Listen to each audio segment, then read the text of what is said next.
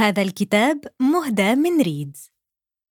أضحت الحياة اليوم مليئة بالأحداث السريعة وسط الضوضاء والعمل والروتين. فكيف بإمكاننا تحسين مهاراتنا وتطوير ذواتنا في وقت قصير؟ إليكم تطبيق ريدز الذي يوفر لكم ملخصات قصيرة ومفيدة لأشهر وأهم المفكرين في العالم والتي تحتوي على الأفكار الرئيسية لكتاب كامل في عشرين دقيقة. ليس هذا فقط. بل ويقدم لكم أيضاً بودكاستات عديدة في مختلف المجالات وأبرزها على الإطلاق. يمكنكم تحميل ريدز الآن عبر جميع المنصات.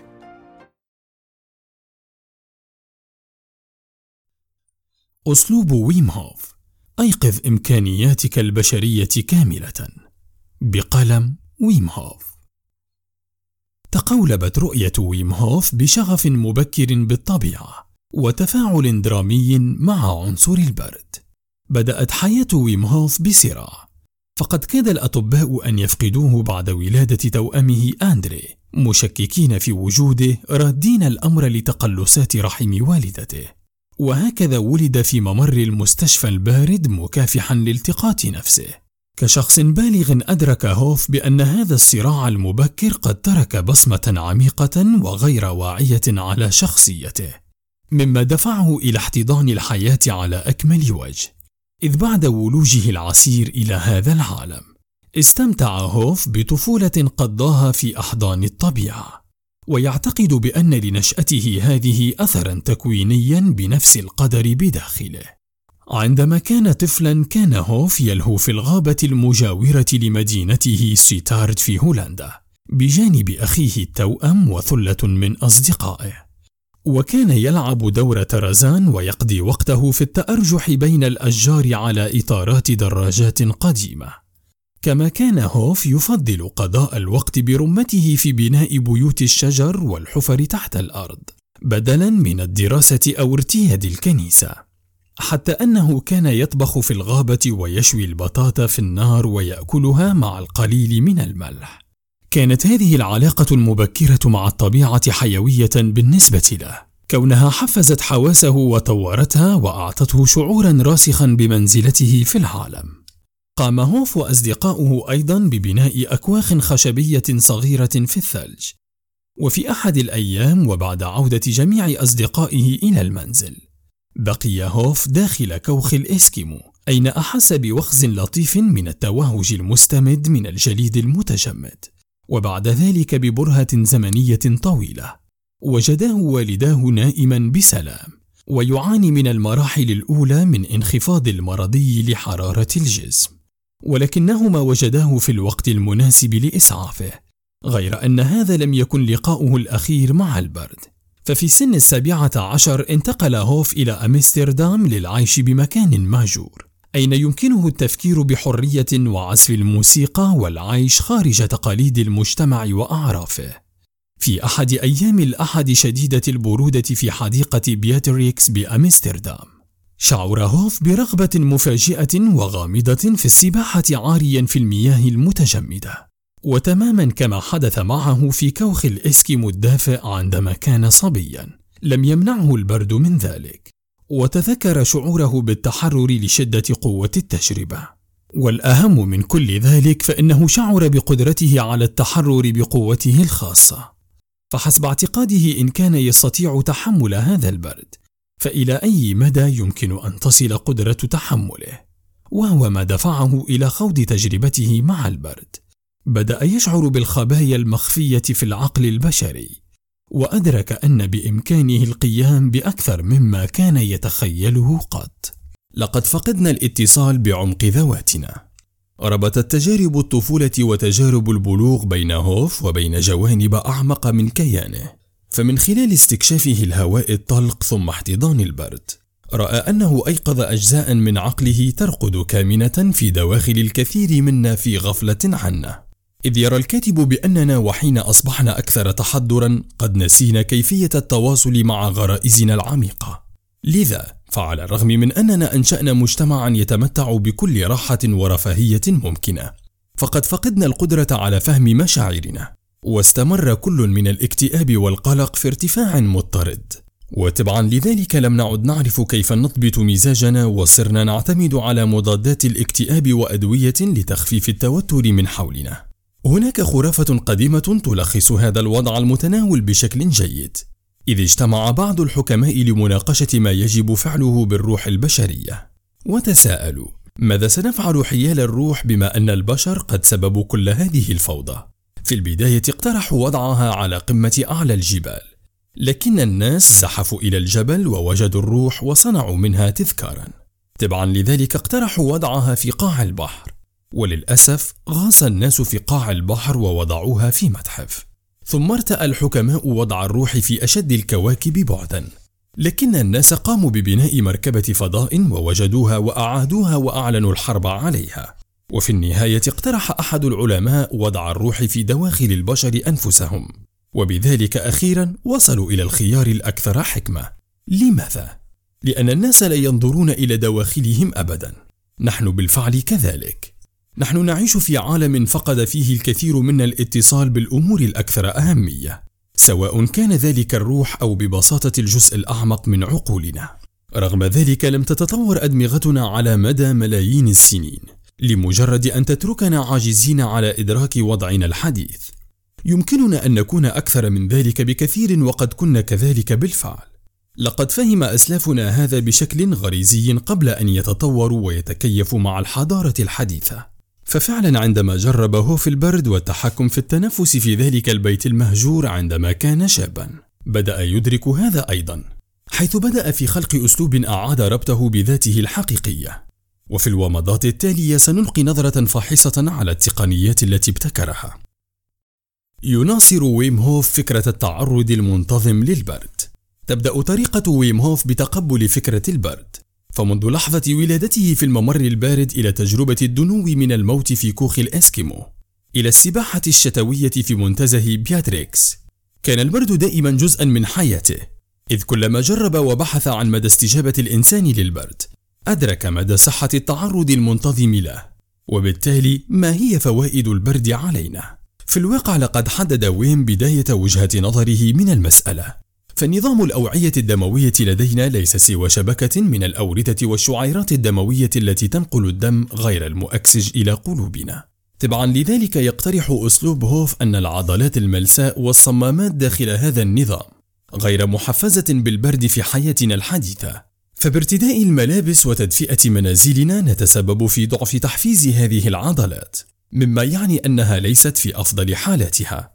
وأن هذه العضلات في حالة ترهل وعدم تناسق. ونتيجة لذلك يضطر القلب إلى الضخ بقوة أكبر للحفاظ على تدفق الدم مما يجعله أكثر توترا وهو ما يجعل هوف يفكر بأن الأمر سيشكل صدمة إذا علمنا أن أمراض القلب والأوعية الدموية هي السبب الأول للوفاة في المجتمعات الغربية. ما العمل حيال هذا الأمر إذن؟ يرى هوف بأن الأمر بسيط للغاية. إذ نحن بحاجة إلى إعادة تنشيط نظام الأوعية الدموية لدينا وتقوية كل هذه العضلات الصغيرة. ومن أجل تحقيق هذا هناك طريقة بسيطة جدا للقيام بذلك. أخذ حمام بارد يوميا. ففي الواقع كل ما عليك فعله هو أن تأخذ حماما دافئا عاديا. ثم تغير درجة حرارة الماء إلى البرودة في النهاية. في الأسبوع الأول يجب أن تبدأ بثلاثين ثانية فقط تحت الماء البارد. ومع زيادة الوقت تدريجيا ستتمكن من بلوغ دقيقتين. قد تشعر بصدمة كبيرة في البداية ومن المحتمل أن تشهق من البرد المفاجئ. ولكن بمرور الوقت ستتأقلم وسيبدأ جسمك في الاستيقاظ والتجاوب مع هذه العملية. بعد عشرة أيام ستبدأ في التغير فيزيولوجيا. أي سيبدأ نظام الأوعية الدموية في التناسق وستتباطأ ضربات قلبك وسيصبح جسمك أقل توترا. بعد فترة ستبدأ بالاستمتاع بالبرد المنعش. إضافة إلى جسمك سيصبح عقلك أكثر حدة أيضا إذ يوقظ البرد الجزء الأعمق من وعيك وهو الجزء الذي يعرف المعنى الحقيقي للبرد. ستجد أن لديك احتياطا من قوة الإرادة أكبر بكثير مما كنت تعرفه عن نفسك. تخيل إذا كان بإمكانك صد برد كهذا واحتماله فما الذي يمكنك فعله أيضا؟ التنفس بالغ الأهمية في أسلوب ويم هوف أثناء ولادته في ممر المستشفى البارد. كافح هوف من أجل التنفس إذ بمجرد امتلاء رئتيه الصغيرتين بالهواء عاد جسده إلى الحياة لاحقا. وفي خضم تجاربه الحياتية أدرك قوة هذه الوظائف الأساسية. فالحال شبيه بالبرد حيث يعد التنفس حجر الزاوية في أسلوب ويم هوف لما نتنفس؟ حسنا. يرى هوف بأن المسألة تتعلق بأسلوب عيشنا اليوم إذ يؤكد أن جميع الأمور المدنية التي نقوم بها يوميا تترك وراءها بقايا كيميائية حيوية مسببة للالتهابات. ونظرا إلى اقتران هذا باختلاط تنظيم جهاز المناعة والغدد الصماء والهرمونات يسبب الأمر العديد من الأمراض الأكثر شيوعا كداء كرون والسرطان والتهاب المفاصل والربو وغيرها من الأوبئة. ولكن من خلال التنفس بطريقة عميقة ومنضبطة يرى الكاتب بأنه يمكننا تطهير هذه البقايا من نظامنا اللمفاوي وتقليل الالتهابات مما سيقلل بدوره من فرص الإصابة بالأمراض. إضافة إلى ذلك يبين أسلوب ويم هوف آثارا أخرى للتنفس العميق والتي تتمثل في الشعور بالانتعاش العميق والتوازن. ذلك أنه يغير الكيمياء الحيوية للجسم ويغير تركيبته من حمض إلى قلوي. ومن خلال ذلك يرتفع مستوى الطاقة واليقظة لدينا. إذا فكيف نتنفس بشكل صحيح ونتمتع بكل هذه الفوائد؟ في البداية علينا البحث عن مكان مريح للجلوس والاستلقاء. سواء كان ذلك أريكة أو سريرا أو حتى الاستلقاء على الأرضية. بعد ذلك أغمض عينيك وأفرغ رأسك من الأفكار. عندما يبلغ عقلك درجة الهدوء والتركيز خذ نفسا عميقا. املأ صدرك ثم بطنك بالهواء وصولا إلى رأسك ثم قم بالزفير بطريقة مريحة دون إجبار نفسك على ذلك. كرر هذا أربعين مرة وفي نهاية آخر زفير لا تتنفس حتى تشعر بالحاجة إلى ذلك. وفي اللحظة التي تحتاج فيها إلى الشهيق مرة أخرى خذ نفسا عميقا واحبسه لمدة 15 إلى 20 ثانية وقم بتكرير الدورة بأكملها لثلاث أو أربعة مرات. تشمل فوائد تقنية التنفس هذه تقليل فرصة الالتهاب وتقليص التوتر وزيادة القدرة على التحمل. إضافة إلى ذلك فقد حقق أولئك الذين عودوا أنفسهم على هذه التقنية. فقد حققوا إنجازات عظيمة. ففي جانفي من عام 2014 قاد هوف مجموعة من 26 شخصا إلى رحلة تسلق لجبل كليمانجارو في تنزانيا. يعاني بعض هؤلاء الأشخاص من أمراض خطيرة. كالتهاب المفاصل والسرطان والتصلب المتعدد. يستغرق الوصول إلى قمة جبل كليمانجارو بالنسبة لبعض المتسلقين خمسة أيام. إلا أنه وبالالتزام بتمارين التنفس طوال الطريق. بلغ الفريق الهدف في غضون 44 ساعة فقط. تبني العقلية السليمة هو مفتاح إطلاق العنان لإمكانياتك يتطلب أخذ حمام بارد أو بلوغ مستوى الانضباط في التنفس بطريقة منتظمة قوة الإرادة. ولكي ترى نفسك قادرا على بلوغ درجة التحمل الجسدي. وبذلك تتجلى لنا الركيزة الثالثة لأسلوب ويم هوف في تسخير قوى العقل التي يستحيل بدونها تبني الأسلوب على أكمل وجه. وبالتالي كيف تعود عقلك على التركيز بشكل صحيح؟ في البداية ثق بأن السكينة هي الحل. توقف عن التفكير في عملك للحظة. اترك هاتفك جانبا وقم بتسجيل خروجك من وسائل التواصل الاجتماعي. أنت بحاجة إلى تصفية ذهنك تماما من كل الأفكار. تحتاج بعد ذلك إلى مكان مريح للجلوس. ولا حاجة إلى وضعية معينة هنا. فقط تأكد من أنك مرتاح. ابدأ بعد ذلك بالتنفس. خذ نفسا عميقا عند الشهيق ثم استرخي عند الزفير. أثناء عملية التنفس ركز فقط على اتباع نسق تنفسك في الداخل والخارج. إذ يخلق السكون تناغما بين عقلك وجسمك. وللقيام بذلك ابدأ في تخيل ما تريد تحقيقه بالتحديد. ربما كان ذلك البقاء في الحمام البارد لفترة أطول قليلا. أو التغلب على نفسك في سباق الماراثون. أو إتقان وضع يوغا شاق. أثناء تخيلك انتبه جيدا لما يشعر به جسمك. وبهذه الطريقة ستتمكن من ضبط الفروق بين نواياك وما يشعر به جسمك. وعندما يبلغ كل من جسمك وعقلك درجة التناغم ستدرك أنك جاهز. حقق هوف باستخدام هذه الطريقة لخلق التوازن بين الجسم والعقل بعض الإنجازات الخارقة للعادة. كانت أحد أهم إنجازاته في جانفي من عام 2008 في نيويورك حيث تمت دعوته للوقوف معبأ بالجليد خارج متحف روبن للفنون. كان هذا العرض لأسلوبه جزءا من معرض عن الفن والثقافة في جبال الهيمالايا. انخفضت درجة حرارة هوف بمقدار عشرة درجات لتصل إلى مستوى خطير للغاية بالنسبة للشخص العادي على مرأى ومسمع وكالات الأخبار والإعلام المتعددة. بعد ذلك وبالإرادة وحدها رفع هوف درجة حرارته الأساسية بست درجات. اندهش طواقم التلفزيون والأطباء المجتمعون لأنه بدا وكأنه يتحدى الطبيعة. غير أن ويم هوف التزم بإصراره على أنه ليس مميزا وأن هذه القدرات متاحة للجميع. يمكن لأسلوب ويم هوف أن يعزز الأداء الرياضي للأفراد وقدرة التحمل لديهم. كما رأينا يمكن استخدام أسلوب ويم هوف لإعداد أجسامنا للأنشطة البدنية والعقلية. وعندما يتعلق الأمر بالإنجازات الرياضية فإن أسلوب ويم هوف هو الطريقة المثالية لاستخراج أفضل ما فينا. ذلك أن البرد يصوغ إرادتنا والتنفس العميق يغذي أجسامنا بالأكسجين وتبني نمط التفكير هذا يسمح لنا بدفع حوافزنا.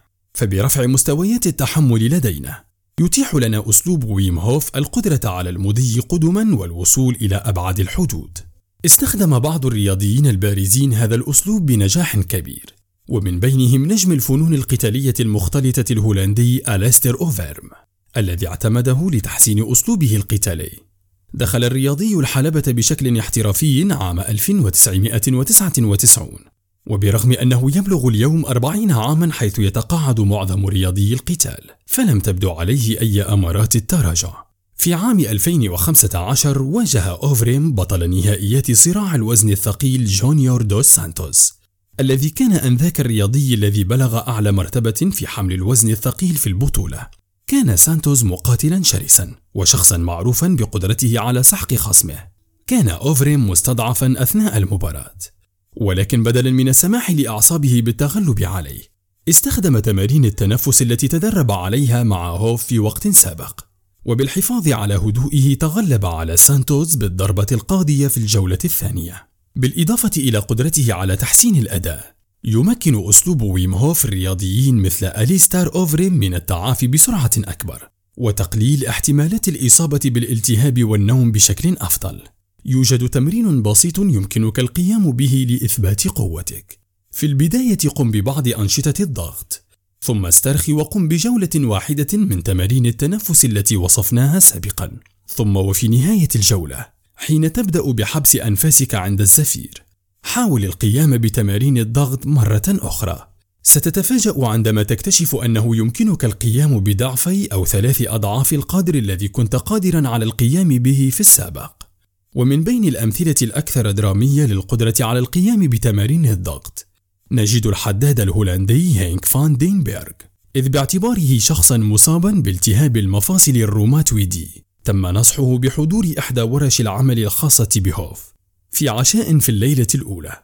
قال هينك إنه يشك في قدرته على أداء تمرين الضغط لمرة واحدة ولكن أخبره هوف أنه سينجح في فعل أربعين في اليوم الموالي.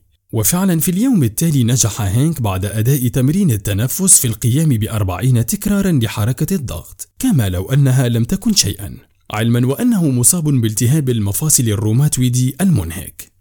عبر التغيير الواعي للكيمياء الحيوية خاصتنا يمكننا تخفيف الصدمات القديمة المخزنة في حمضنا النووي. بدلا من التجمد دون حراك يتغير الحمض النووي عبر كل حياة يمر بها. إذ أن تجارب أسلافنا مخزنة بعمق في حمضنا النووي مما يجعلنا حاملين في داخلنا ذاكرة الحياة القديمة. قد تظهر أحيانا بعض الأمور المخزنة على غرار محنة أسلافنا وآلامهم لإلحاق الأذية بنا. فمثلا وثقت ورقة بحثية نشرت في 2018 من طرف الأكاديمية الوطنية للعلوم بالولايات المتحدة الأمريكية أن أبناء سجناء فترة الحرب الأهلية الأمريكية كانوا أكثر عرضة للوفاة في وقت أبكر بعدة مرات من أبناء الجنود الذين نجحوا في الفرار من السجن.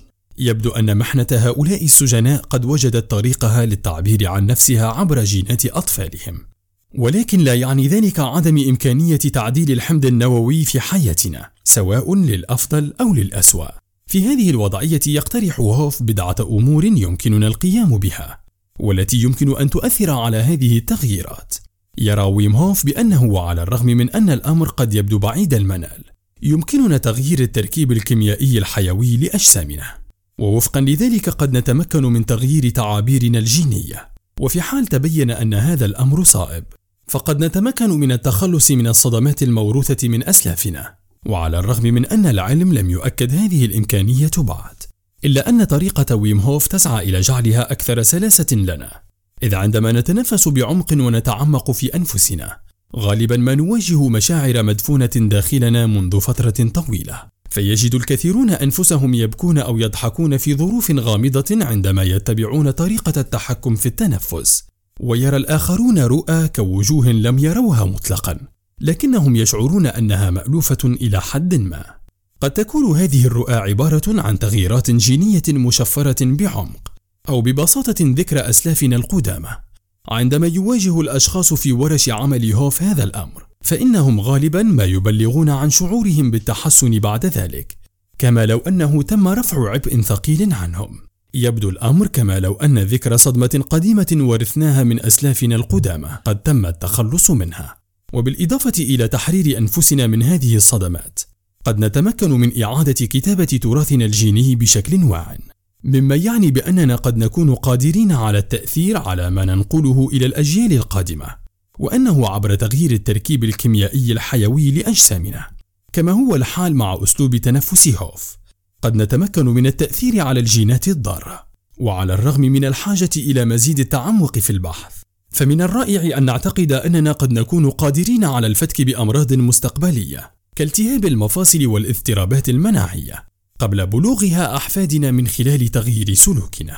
يمكن لأسلوب ويم هوف أن يخفف الأعراض المزمنة وحالات المرض، في حين أنه قد يكون من الجيد تخيل أنه يمكننا التأثير على جيناتنا للأجيال القادمة. فإن أسلوب ويم هوف يسعى إلى تحسين حالاتنا الصحية في الوقت الحاضر، إذ تشير المشاركات الشخصية أنه يمكن اتباع هذا الأسلوب للمساعدة في تخفيف الأمراض والحالات الخطيرة.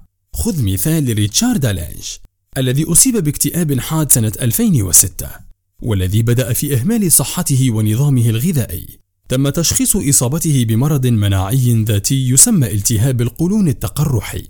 وهي حالة منهكة تسبب ألما ونزيفا في الأمعاء مما جعله خاو تماما من الطاقة وأصبح نظامه الغذائي والرياضي مقيدا تماما ولكن باتباع أسلوب ويم هوف تمكن ريتشارد من إعادة الاتصال بجسده وخلال فترة قصيرة من الزمن خضع لرحلة استشفاء عميق وإعادة تجديد للذات. الآن وبما يمكن لنا تسميته بمعجزة تقريبا، تعافى تماما من التهاب القولون التقرحي. وها هو مرة أخرى يأكل ويشرب ما يريد، ويمارس الرياضة دون الشعور بالإرهاق. تجسد أوناشكا فرانكن مثالا آخر لذلك. ففي عام 2011 تم تشخيص إصابتها بمرض التصلب العصبي المتعدد بعد أشهر فقط من ولادتها لطفلها الرابع تسببت هذه الحالة في شلل في يدها وذراعها مما يعني أنها لم تعد قادرة على العمل كعازفة كامان محترفة أكدت والدتها عليها حضور ورشة عمل هوف وبمجرد الانطلاق في تمرين التنفس الأول شعرت بوخز في يدها وذراعها واتضح أنهما لم يكونا مشلولين على الإطلاق. بعد فترة قصيرة من ممارسة أسلوب ويم هوف تعافت يدها وذراعها بالكامل تقريبا. وعادت الآن إلى العزف على الكمان بدوام كامل صلب الأوركسترا الفيلهارمونية الهولندية. في حين أن هذه الحالات وغيرها من العديد من الحالات الأخرى لا تقدم سوى تجارب شخصية إلا أنها تظهر بأنه يمكن للبشر تجاوز العديد من الأمراض الخطيرة إذا ما رغبوا في ذلك. وفعلا يستخدم الناس أسلوب ويم هوف في جميع أصقاع الأرض من برشلونة إلى سيدني. من وارسو إلى لوس أنجلوس بحثا عن المساعدة على تحسين صحتهم ومقاومة الأمراض والظروف الخطيرة. في حين يلجأ إليه الآخرون ببساطة ليصبحوا النسخة الأفضل من أنفسهم وليشعروا بمزيد من الاتصال الذاتي والحيوية. ليس أسلوب ويم هوف بديلا عن المشورة الطبية المختصة ولكنه قد يقدم بديلا للحلول الدوائية خاصة تلك التي تخلف آثارا جانبية ضارة. الخلاصة النهائية. تقدم الركائز الثلاث لأسلوب ويم هوف المتمثلة في احتضان البرد والتحكم في التنفس والتفكير المركز طريقة للتواصل بعمق مع الذات وتحسين الصحة الجسدية والعقلية وإعداد النفس للبطولات الرياضية والمقاومة الجسدية ومكافحة الأمراض. فبإيقاظ التنفس عبر التعرض للبرد يمكنك تحسين صحة أوعيتك الدموية. ومن خلال التحكم في التنفس يمكنك تزويد جسمك بالأكسجين ومحاربة الالتهاب. ومن خلال التركيز بعمق يمكنك أن تحضر نفسك للتغلب على أي عمل تتخيله. نصيحة عملية. عزز قدرتك على تحمل البرودة. املأ دلوا حتى تثلجه بالثلج وثلثيه الآخرين بالماء وصب تركيزك على يديك وقدميك.